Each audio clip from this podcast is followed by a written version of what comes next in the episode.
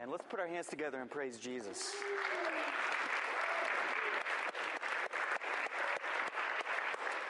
And Cassidy is out of town, and this is Greg Luce, our guest worship leader. And so let's give it up for our worship team.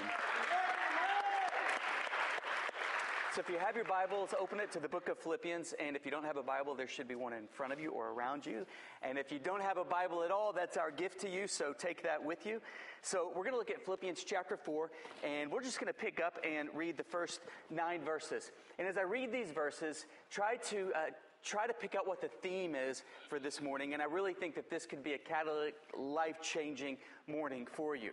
So here we go Philippians chapter 2, and let's start with verse 1. Therefore, my brothers, whom I love and long for, my joy and crown. And he's talking to the church at Philippi, right? This, this church that he loves so much. He has this really tender relationship with the church at Philippi. In fact, he received money from the church at Philippi. He would not receive money from the church at Corinth. He had a very, he had a very uh, strained relationship with the church at Corinth, but a very tender relationship with the church at Philippi. The church at Philippi, I mean, had his heart. And he writes I, to them to stand firm in the Lord, my beloved. And he goes on in verse 2 I entreat Euodia and I entreat Syntyche to agree in the Lord. These ladies had some tension between them, and they were causing a disruption in the church. Yes, I ask you also, true companion, probably referring to Luke, help these women who have labored side by side with me in the gospel, together with Clement and the rest of my fellow workers, whose names are in the book of life. Rejoice in the Lord, a common theme throughout Philippians. That's the name of the series is joy. Rejoice in the Lord.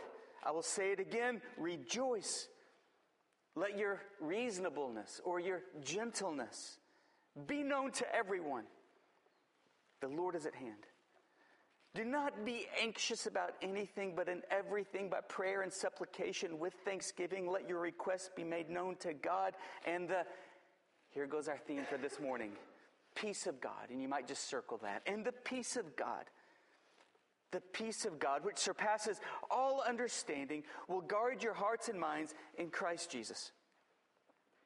Finally, brothers, whatever is true, whatever is honorable, whatever is pure, whatever is lovely, whatever is commendable, if there is any excellence, if there is anything worthy of praise, think about these things. Whatever you have learned and received and heard and seen in me, practice these things. And here it goes again the God of peace will be with you. So, in these passages, in these nine verses, we are instructed how to live with the peace of God that passes all understanding. And it passes all understanding because it's a peace that's not of this world. It's a peace that doesn't depend upon this world. It's a peace that doesn't flow from the outside in, but it's a peace that flows from the inside out through the Spirit of Christ through us. And Paul would know that you can have a peace that passes all understanding because people would have looked at his situations and wondered how in the world he had peace. We see that from the chapter from last week that, that Paul concluded chapter 3. It's as if, as he was writing this letter, he just set his pen down and began to weep because of people within this church that he loves so much were living in such immorality and they were destroying their lives and living as if they were enemies of the cross. And so he set his pen down and he just wept because of the lifestyle of some of the people within the church at Philippi. And not only that, but he had this incredible burden because as we saw that he began Philippians chapter 3, that there were people who were trying to divide the flock and uh, destroy the flock through a false gospel by pulling them away from simple faith in Christ to, to trusting in their own works and efforts. And not only that, but we begin chapter 4 by seeing that there's dissension, there's division within this flock. These sisters that he loves so much, they have this animosity and they have this bitterness, and probably people are coming around and joining sides on each of these two saints. And not only that, but Paul himself is in prison, probably in Rome, which means that he's on death row, which means that he's awaiting a brutal martyrdom. And with all of this, he says, I have a peace that passes all understanding. It's a peace that is not dependent upon the world, it's a peace from Christ. And he instructs us in these nine verses how to have this peace. It's a peace that, that is given to him by Jesus himself. In fact, we read in John chapter 14, the passage that Jeremy read earlier, we read that, that Jesus says, uh, My peace I leave with you, my peace I give to you. What an incredible statement. This is the peace of God the very presence of God is the very peace of God.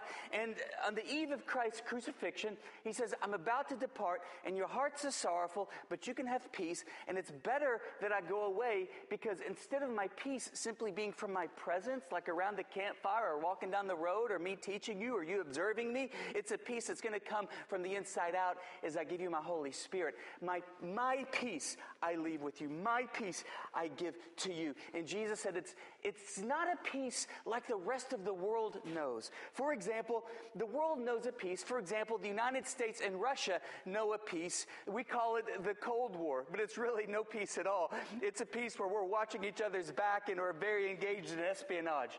The, the, the world knows a peace in the Middle East where they sign a contract that says we'll have peace, but in their hearts they absolutely loathe one another. Uh, we know a peace where perhaps marriage partners who divorced can communicate with one another with, with civility, but in their heart, there's still resentment and coldness and animosity. We know a peace where a family can get together and they know that their world is simply a glass bubble, as it's been said. Parents only, are only as happy as their uh, most unhappy children. And it's a peace that's a, that's a bubble. It's a glass bubble, kind of like if you're watching Jaws and the girl's swimming out in the ocean and it seems very peaceful and tranquil, but you hear the Jaws theme and you know that that peace is about to be disrupted. This is the only kind of peace that the world knows to offer. And Jesus said, I'm going to give you a peace that doesn't depend upon this world. It's my peace that I give to you, my peace. And when they heard that Jesus was going to give them their peace, they know that that was no small gift at all. We focus on many incredible gifts of salvation, our forgiveness of sins, that we are going to heaven, that we are children of God. And in this series in Philippians and in our last series in Hebrews, we focused very much on the, the gift of our salvation that had to do with the very righteousness of God. But there is a gift imparted to us through our salvation that we don't put nearly enough emphasis into. And this gift is the peace of God. It's a peace that doesn't depend upon the world. It's a peace that has to do with Christ's Spirit that's living within us. It's a peace that doesn't flow into our hearts simply because of the absence of conflict. I mean, look at Paul's experience. His peace was not a result of the absence of conflict, his peace was the result of not only the presence of Christ, but intimacy with Christ and submitting to Christ's authority. And as a result, this peace passed all understanding and it guarded his heart and it guarded his mind. So much so that when he's on death row, not really knowing what his future might look like, he wasn't trying to muster up peace for himself, but he was trying to impart peace to this church that he loved so much. And in John chapter 14, Jesus said, I, am not going to give you a peace like the world knows, but the peace that I'm going to give you is the peace that I have myself. Oh, this is an incredible peace. Jesus' name, in fact, is the Prince of Peace. For unto us a child is born, unto us a son is given, and his name shall be called Wonderful Counselor, Almighty God, Prince of Peace. Prince of Peace. What a beautiful name. Prince of Peace. Peace himself was born. Which is why when Jesus was born, the angels declared, Peace on earth, goodwill to men. Peace himself was born. And when Jesus was with his disciples and there was a storm, what was he? He was at peace in the boat. He walked on water and demonstrated peace. He said, Peace be still, and the storms calmed a mob tried to, tried to kill Jesus, and filled with such peace, he just slipped through them all. When they were beating him and torturing him and ripping the flesh off his back and the beard out of his face and mocking him, he had peace in his heart and love for those who were killing him and torturing him. This is the kind of peace that's offered to us. This is the kind of peace that we're instructed how to have in our daily life in these nine verses. So, this is the kind of peace that God wants from you. Have you ever known somebody that they walked into the room and there was just a peace? You're like, ah, peace. Have you ever known somebody they walked into the room and it was just anxiety? Let's not be that person, right? Let's, let's learn how to be the person where the peace of God fills our heart and flows through us. This is God's will for you. We are to be filled with the Holy Spirit, and the third fruit of the Holy Spirit is peace love, joy, peace. And you don't have to wait until, again, there's an absence of conflict just the presence of Christ, intimacy with Christ, submission to the authority of Christ. And we can all know this peace, and this peace can be contagious. So let's pray. Father, we pray in Jesus' name that your peace would fill our hearts and mind. Your peace would surround our countenance and disposition. Your peace would be in the eye of the storm that becomes contagious to those around us. Lord, that we would be instruments of your peace so that we can stand and not only in the middle of our storms, but in other people's storms and say, Peace be still. And there is a calm in which you are glorified and people want to worship you and know you. In Jesus' name, amen. All right, so the peace of God that passes all understanding. Have you guys ever been driving a car and you, and you, and you hit a curb? How many of you have done that? Only me? Okay, I, I don't feel as bad. What happens when that takes place, your, your, your front end gets knocked out of alignment, right? So that then you're driving down the highway and you can have your hands on the steering wheel and you can be hold, holding your steering wheel straight, but what is your car doing? It's veering off. And so what you need is a front end alignment. And in the same way, we get knocked around in life enough, and what do we need? We need to realign. We need to realign our lives, and we need to refocus on Jesus Christ, who is the author of our peace. Florence Chadwick was an open water swimmer and she swam the English Channel both ways and set a world record. And then she was going to swim from the Catalina Islands off the uh, California coastline, 26 miles off the California coastline in 1952. Open water swimming out in the ocean is really tough. There's the waves, there's sharks, there's all sorts of unknowns to contend with. And she began swimming. This was 1952. This 26 mile swim from the Catalina Island to California coastline. Well, it was cold, and as she was swimming, thick fog set in.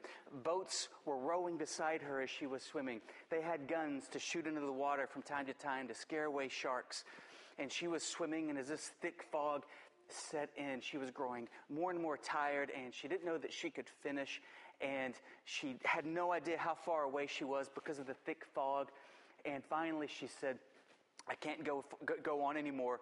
Uh, pull me into the boat. So they pulled her into the boat, and then she realized that she was only one mile away from the coastline. She was almost there, but she gave up. Two months later, she decided to try it again. This time, thick fog once again set in, more thick than before.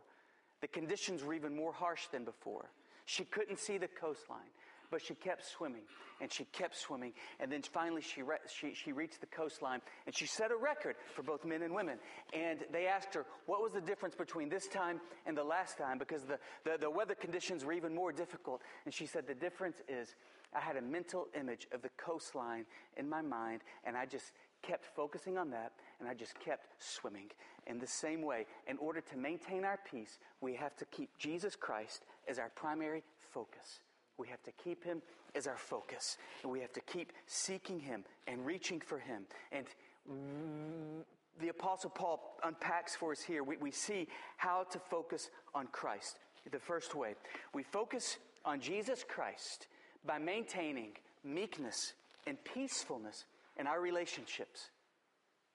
You think, hold on a second. Shouldn't peace here flow from the inside out, right? We have a tender heart, and so we have Christ in our heart, and we, we, we have Jesus filling our heart with love. Therefore, we are able to be at peace with others. We're at peace with ourselves. Therefore, we're at peace with others.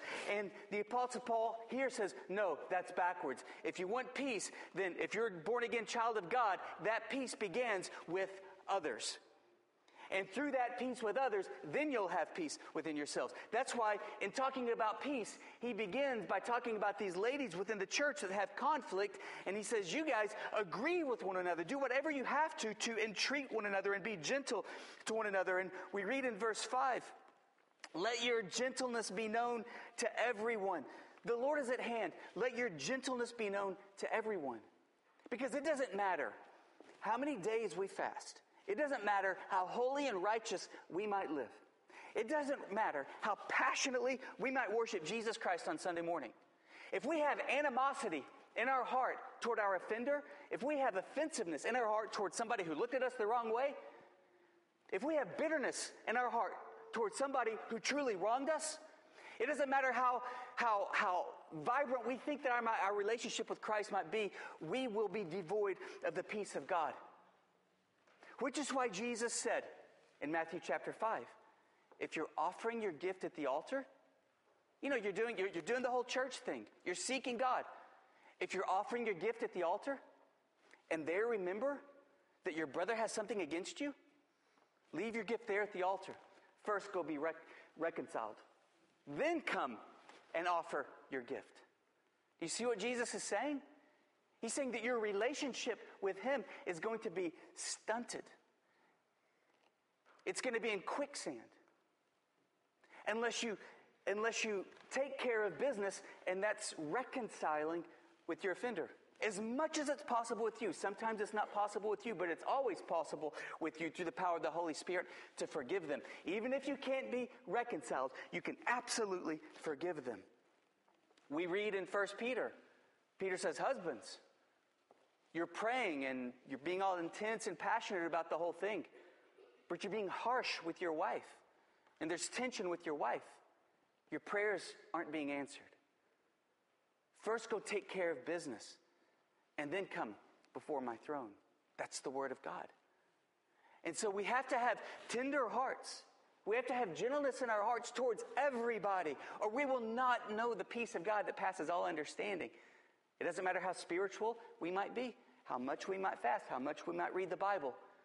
If we don't have tenderness in our heart towards our offender, we will not know the peace of God that passes all understanding. And that's God's will for us. Do you have the peace of God in your heart? Have you forgiven your offenders? Have you, have you done what's, what's in your power to be reconciled with your offender? Let's read it again. Let's just back up in verse 4 and then look at verse 5. Rejoice in the Lord always. Again, I will say rejoice. Let your gentleness be evident to all. And he's still saying this, I believe, to the church. He's writing this with tears in his eyes. In fact, interestingly, you guys want to know what the issue was that these two ladies were just battling it out over? It's, very, it's a very interesting issue. You want to know what it was all about? Well, Actually, we don't know. And I think that serves a really great point. That, that the issues that, that, that, we have resentment and bitterness in the eternal scheme of things, it just falls by the wayside and it doesn't matter at all, does it? But what matters is how well we loved. That's what matters. What ma- matters is that we maintain tender hearts towards one another. That's what matters. The issues don't matter. What matters is that our hearts are tender and gentle to one another.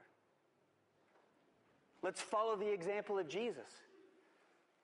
We oftentimes focus on the greater war that Jesus won on the cross. But in so doing, we neglect the countless battles that he chose to forfeit.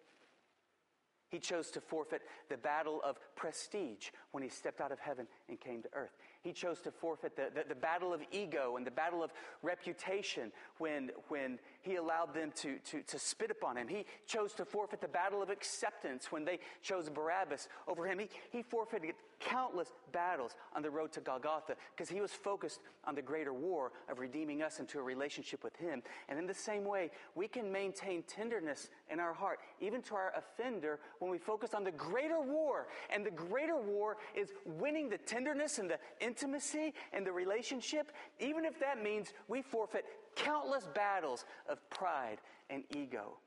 Because we're focused on the greater war of following in the example of Christ and being an instrument of his peace that melts that frosty cycle of animosity. a preacher that I used, in fact, I still enjoy listening to him and reading whatever material I can that he wrote was Dave Wilkerson. And Dave Wilkerson was ministering to the gangs in New York City, you know, when it was really rough. And this is a, a true story, but this one gang member who's now a prison minister and evangelist himself, but this one gang member named Nicky Cruz walked up to Dave Wilkerson, and Dave Wilkerson was this country preacher in the streets of New York ministering to the gangs. And Nicky Cruz pulled out a switchblade, held it up to him, and Dave Wilkerson said, You can cut me up into a thousand pieces, and every piece will still say, I love you. And that's the heart of Christ. Losing the, these petty battles that have to do with our pride and our ego and our reputation because we're focused on the greater war, and that's being a pleasing aroma to Jesus Christ as we're an instrument of his peace and love and reconciliation. And what did Jesus do when he was on the cross? He took the wrong. He accepted the wrong that was not his to accept. He accepted the wrong for the sake of relational reconciliation. And I don't know that we are ever more Christ like than when we accept the wrong and crucify our ego for the sake of relational reconciliation and tenderness and gentleness in the relationship. And without that, we will never know the peace of God. There's always going to be somebody in our life that's ornery. It's a messed up world till Christ returns. There's always going to be somebody in our life that looks at us wrong. There's always going to be somebody in our life that talks about us bad. There's always going to be somebody in our life that, that tries to climb their way to the top. There's always going to be somebody in our life that irritates us. In fact, there's always going to be somebody in your life that's an EGR person. What's an EGR? Extra grace required. Every family has one. Every Thanksgiving, every family has an EGR person. And if you look around your dinner table and don't see an EGR person, you're the EGR person. Everybody's got one in their lives. It's heavenly sandpaper to make us more like Christ, to give us the opportunity to be Christ, so that we can know the peace of God. All right, so Paul goes on to say if you want to know the peace of God, then you've got to be gentle in your relationships, even when there's no, especially when there's relational conflict. And then he goes on to say, if you want to know the peace of God, not only do you have to recalibrate your, your heart so that it's tender toward your offender, but you also have to recalibrate your, your heart so that you lift your anxieties up to the Lord and give them to the Lord. Let's look in verse 6 and 7. Do not be anxious about anything, but in everything. Wait. Like when we read like commands like don't kill and don't uh, steal and don't covet and don't, uh, you know, dishonor God and all of these things, we say, yeah, amen. But did you know this is just as much a command? Don't be anxious about anything. Don't worry about anything. Jesus commanded us in Matthew 6 don't worry. Your Father loves you so much. Don't worry. Don't be anxious. But see, this isn't just a command to stop doing something. It's not just a command to resist worrying, because I found that in my life, when I most resist being anxious or when I most resist worrying about something, what am I doing? I'm just focusing on that something I'm not supposed to be worrying about, and it makes me worry about it all the more. This isn't just a command to stop worrying, it's a command to replace our worrying with prayer and praise, prayer and praise, prayer and praise. You see, it's not a command just to resist anxiety, it's a command to replace anxiety with prayer and praise. Prayer and praise. This is such a simple lesson. But as C.S. Lewis said, oftentimes we don't need to be uh, taught as much as reminded. Are you worrying or have you replaced your anxiety with prayer and praise? Prayer and praise. Prayer and praise. It's something that we have to remember every single day to replace our anxiety with prayer and praise. Prayer and praise. Prayer and praise. I had to do this last night. We never outgrow this. Last night, I, I had trouble falling asleep. I had, I had anxieties in my heart and mind, and I had to replace them with prayer and praise, prayer and praise, prayer and praise, and I fell asleep. And you've got to do the same thing. You've got to replace your anxieties with prayer and praise, prayer and praise, prayer and praise. And we've got to do that all day long, every day. We never outgrow this. We always have to be walking in constant fellowship with Christ through prayer and praise, prayer and praise. And we will always, every day, be tempted to worry. But we resist that worry, not just resist that worry, but we replace that worry with prayer and praise, prayer and praise. In fact, Patrick taught the youth this past Sunday. It was all focused on how to pray. And I think the best lesson I ever received on prayer I'll share it with you. Um, it's from a lady named Parthena Jones. One Christmas morning, I, uh, I woke up and I thought, you know what? I'm going to go spend this Christmas morning, before I do the whole family festivities, I'm going to spend this Christmas morning with whatever little old lady or man is in the room that my grandmother was in in the nursing home before she passed away. So I go to the nursing home and I walk in. These two people are asleep. Oh, oh well. So I walk out. I go to the next room.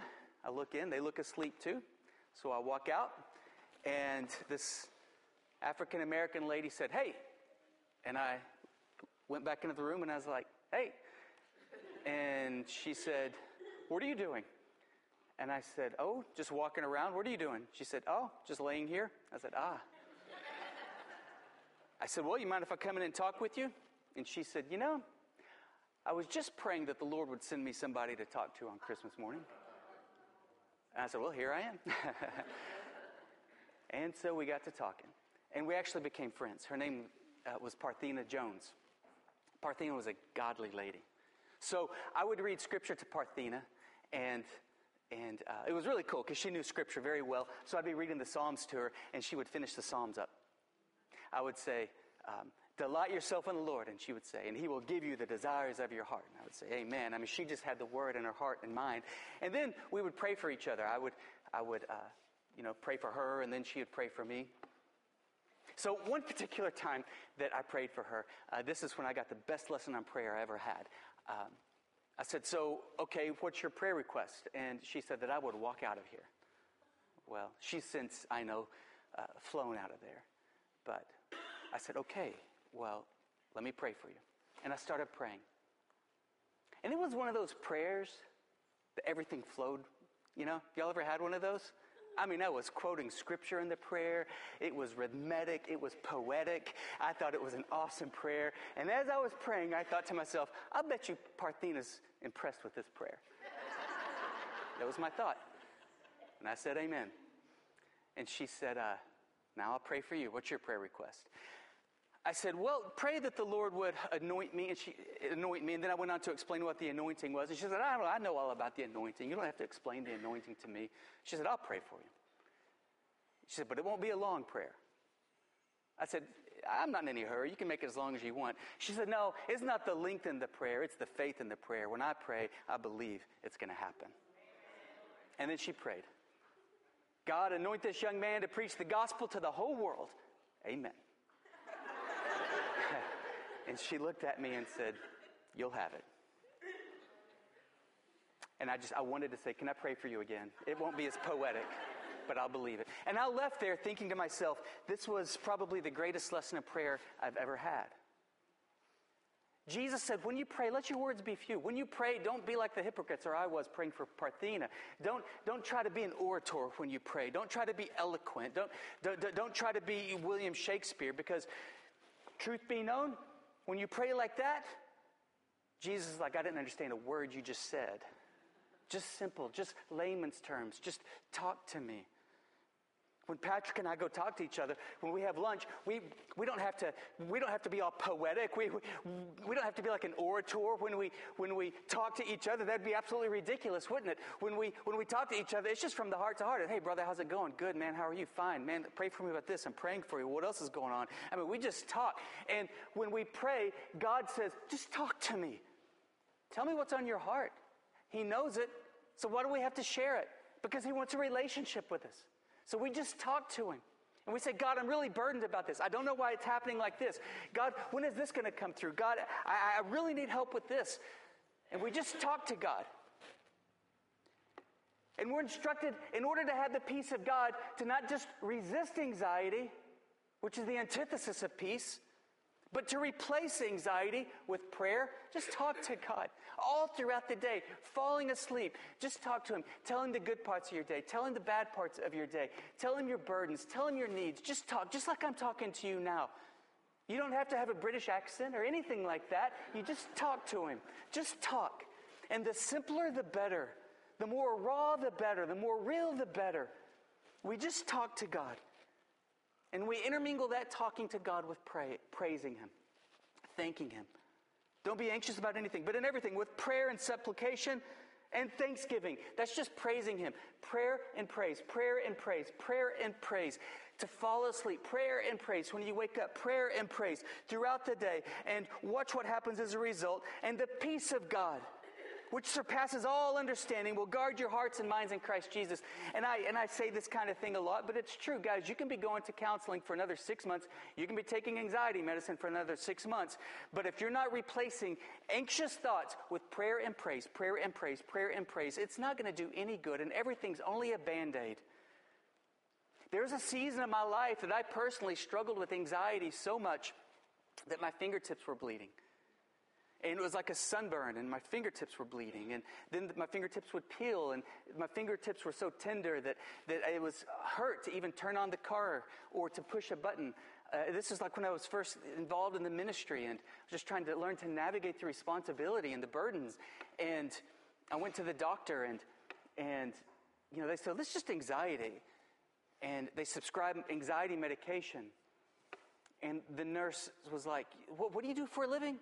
I was like, well, I wanted to say anything but this. Uh, so I'm a pastor.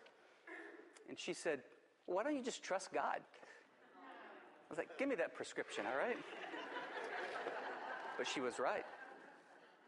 I was, neg- I was neglecting this very simple, this very basic discipline, without which none of us will have the peace of God.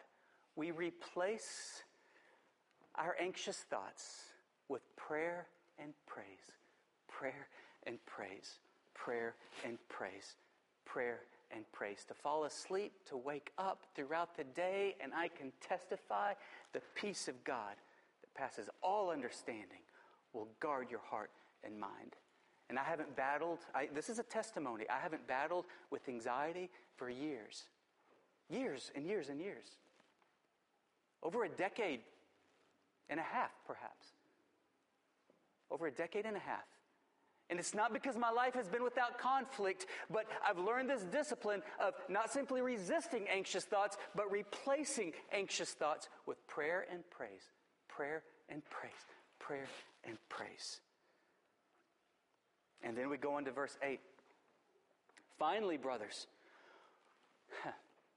listen to this, guys. Whatever is true, whatever is honorable, whatever is just, whatever is pure, whatever is lovely, whatever is commendable, if there is any excellence, if there is anything worthy of praise, think about these things. If you want the peace of God to guard your heart and mind, if you want the presence of Christ to be so intimate that your heart is just flooded with peace, not because there's an absence of conflict, but because there's intimacy with Christ, then you have to think on high thoughts if there's desires that are leading you astray, it's because your thoughts have first gone astray. Do you guys understand that? If your desires are leading you astray, if your desires are inconsistent with the Word of God and God's will for your life, and you think, well, this is just how God made me, this is just who I am. No, somewhere along the way, the enemy got a foothold in your mind and as a result in your desires, and that is not who you are. If we live cheap, it's because we first thought cheap. We have to elevate our thoughts and think about these things. As the thoughts go, there the saints will eventually go. We have to elevate our thoughts. We read in Romans chapter 8 that the way that we live the spirit filled life is through the thought process. The thoughts, the mind, the mind in Romans chapter 8, the mind focused on the spirit is life and peace. The mind focused on the flesh is death. We have to focus our mind, we read in Romans chapter 8, in order to live the spirit filled life. And how do we focus our mind? This means that we've got to take a lot of things out. We've got to take the garbage out of our minds. We, have got to take the garbage out and replace our thoughts with these sort of thoughts. Whatever is true, it says, whatever is true. And yet we're so focused on, on entertainment. Entertainment's not true. Did you guys know that? Entertainment is acting. Did y'all know that? It's not for real. It's acting. When, when they get the Oscars, they're still acting. That's all it is, is acting. When you see a, celebrity, when you see an athlete giving you an inter- giving an interview, that's not real. That's acting. That's fake stuff. When you look at people's Facebook profiles, that's probably not real. It's what they want you to think about themselves. It's just acting. We've got to focus on what's true. What's true? What's true is the Word of God. What's true is the promises of God. What's true is the Spirit of truth. We've got to think on what's true. And most of our thought life consists of things that are untrue. No wonder the peace of God doesn't fill our heart and mind. We have to think on what's true. We have to think on what's honorable. What's honorable? The things that are honorable are, are, are just and noble. The thoughts that are honorable, you wouldn't mind if we displayed it on the screen in worship. We're like, hold on a second, guys. Hold on a second. Here's Marcus. We're just gonna we're just gonna push pause on our worship for a moment, and still in the spirit of worship, we're just gonna watch this little two minute video, the highlights of Marcus's thoughts throughout the past week. Hold on a second, guys. As we worship, let's just push pause. And this is Stephen's thoughts. Let's just watch about a two minute clip of the highlights from Stephen's thought process from this past week. Here's Victoria's thoughts from the past week. Two minute clip. And this is going to usher us back into worship. Would our thoughts help people to worship more? Or would our thought process cause people uh, just to be grieved? We have to think on things that are honorable. The things that are honorable we would want to display on the screen. Whatever is just, whatever is, listen to this, whatever is pure, whatever is pure and righteous, we have to think on these things. How's our thought life? All right. So we have to refocus our heart to be tender in our relationships. We have to re- refocus our heart and replace anxiety with prayer and praise. We have to refocus our thoughts with things that are holy and honorable and pure. And then we have to refocus our life to be a testimony. Let's read in verse 9. What you have learned and received and heard and seen in me, practice these things. Isn't this very similar to what Paul uh, discussed last week?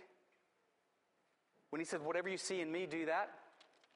I know that that was, I think, maybe the highlight of last week's sermon. I didn't anticipate that it would be, but that's what seemed to really resonate with most people. They came up and they said, "Yeah, I've always, I've always had the thought process of, don't get your eyes on me. You focus on Jesus. Don't focus on me. I'll mess up. I'll fail. But you focus on Jesus. And look at Paul. Look at this example. What you have learned and received and heard and seen in me, practice these things. He said it again. He's emphasizing it. Anytime that Scripture is repetitive, God is being emphatic. And once again, Scripture is re- re- repetitive. And there's an emphasis here. And this is the level of following Christ that the Lord wants us to, to, to step into. So that we can look at people in school and we can look at people at work and we can look at family members and we say, You want the peace of God in your life? Follow me. Whatever you see me do, whatever you hear about me doing, you do that. And the peace of God will guard your heart and mind. So, this is the peace of God. This is Christ. And it's not just the presence of Christ, it's intimacy with Christ and it's submission to his authority in our life, and the peace of God will flow through us. And this is part one of, part of, of, of a two part message. And that part two, I'm going to I'm, I'm gonna summarize this morning uh, sermon this evening at 6 p.m. Usually it's the same sermon, but I'm going to summarize this morning's sermon this evening at 6 p.m. because I want to get through Philippians here in a couple of weeks or finish it up next week. And um, so then it's going to have to be a two parter.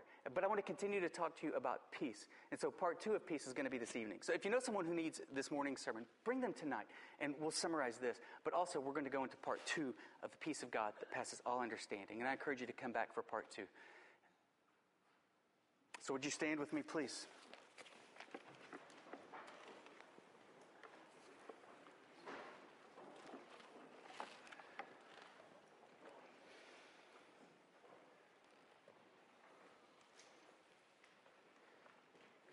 There was a contest of these painters, and they were giving topics, and they would paint the topics, and then there would be a prize for whoever uh, best captured um, that theme. And so the, uh, the theme was peace.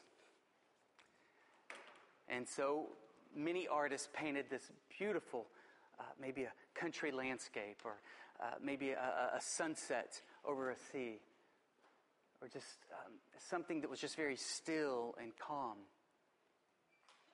But then another painter, the one who won, painted a storm. Uh, and it was, it was in a sea, and the, and the waves were turbulent, and they were crashing against the rocks. And you could tell that the wind was blowing, and the sky was flashing. But sitting in the corner on a rock was a bird whistling, whistling in the middle of the storm. And they won because that's peace.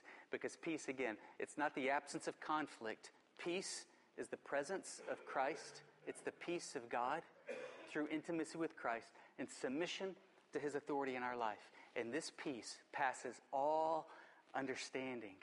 So that people look at us and they're like, What's different about you? We're like, Well, it's the peace of God that's guarding my heart and my mind. And we can have this peace in any and every situation that we're in. It's a gift to us. Any and every situation that we're in, we can have this peace. But not, not without, we can't have this peace without gentleness in our relationships, even towards our offenders. And so perhaps you just need to come down and you just need to say, Oh God, bless my offender. God, I forgive them. Help me to forgive them. I forgive them. Help me to forgive them. Bless them. Perhaps you just need to pray, Oh God, replace the anxiety in my heart towards my offender with peace. The Bible doesn't say that, that, that, the good Christian will be without enemies. It says that the good Christian, the one who follows Christ, will have a supernatural capacity to love their enemies. And who is your enemy? Your enemy is somebody that makes you their target. Your enemy is somebody that wants to cause you harm. And it doesn't say that we're going to be without enemies, it just says we'll have the capacity to love our enemies. I had a really awesome time with the Lord recently, and God so filled my heart with peace. And you want to know what? I've, I've got a few enemies, just, just a few. But as the Lord filled my heart with peace, you want to know what? I longed for my enemies. I did. And I just wanted to I just wanted to go to lunch with them. I just want to say I love you and I want the best for you and God bless you. And I was so excited about that. I, I came to the office and I, I told my niece Brianna, who's one of my administrative assistants, and I told her about that, and she said, But then you got a good night's sleep and you're better, right? It's like, No, no. The, the, the, peace of God, it doesn't mean we'll be without conflict or we'll be without enemies. It just means that we'll have the capacity to love, we'll have the capacity to forgive without loving and without forgiving, you can do all the church stuff you want, and you will not have peace. When Jesus said, Leave your gift there at the altar. Forget about church stuff. For, forget about religious stuff. Leave your gift there at the altar. First, go be reconciled. It wasn't an admonition. It, it, it wasn't a scolding. It was because He wants us to have peace. He's the Prince of Peace. And we'll never have peace if we don't have forgiveness toward our offenders and our enemies. And then we've got to replace our anxious thoughts with this discipline prayer and praise, prayer and praise, prayer and praise, prayer and praise, prayer and praise. This is how we breathe prayer and praise, prayer and praise. We replace anxious thoughts with prayer and praise, prayer and praise. You're going in to take a test, prayer and praise. You're going into a meeting, prayer and praise. You're falling asleep, prayer and praise. Whatever you're doing, it's prayer and praise. Always in your spirit, prayer and praise, prayer and praise. If you ever see an athlete who wins the gold, they have discipline. And if you ever see a Christian with the peace of God that passes all understanding, they have this discipline. They replace, intentionally cast down anxious thoughts and replace them with prayer and praise, prayer and praise. Just talking with God, just thanking God. Talking with God, thanking God. And your mind is not a garbage dump. And so we need to get garbage out. Whether it's pornography or whether it's bitterness or whether it's lust or whatever it might be. Where the mind goes, there the man will eventually go. You think, why do I keep stumbling? Why do you keep first thinking that? Cast down those thoughts and replace them with these high thoughts. And let's commit to living a life where we can say, Follow me, follow me, and you'll have peace in your life. Maybe somebody's not a Christian. You're like, you want to know what a real Christian is? I don't blame you for not wanting to be a Christian because of the Christians you've seen. But you want to know what a real Christian is? Just follow me. Watch me closely. And you'll have peace in your life and you'll want to know the same God that I know. So perhaps you just need to come down and you just need to say, Oh God, help me to walk in this peace of God that passes all understanding. So would you bow your heads with me? If you need the peace of God in your life, or if you, have you been absent of the peace of God? Let's start there. Have you been absent of the peace of God in your life? Just raise your hand. All right. You know, you don't have to be, not a day longer. You don't have to be, not an hour longer. We've been given the marching orders in these first nine verses of Philippians chapter 4. And so you can replace your life with the peace of God. And I just invite you to come down to the altar and do that. And let's also just respond with worship. The altars are open.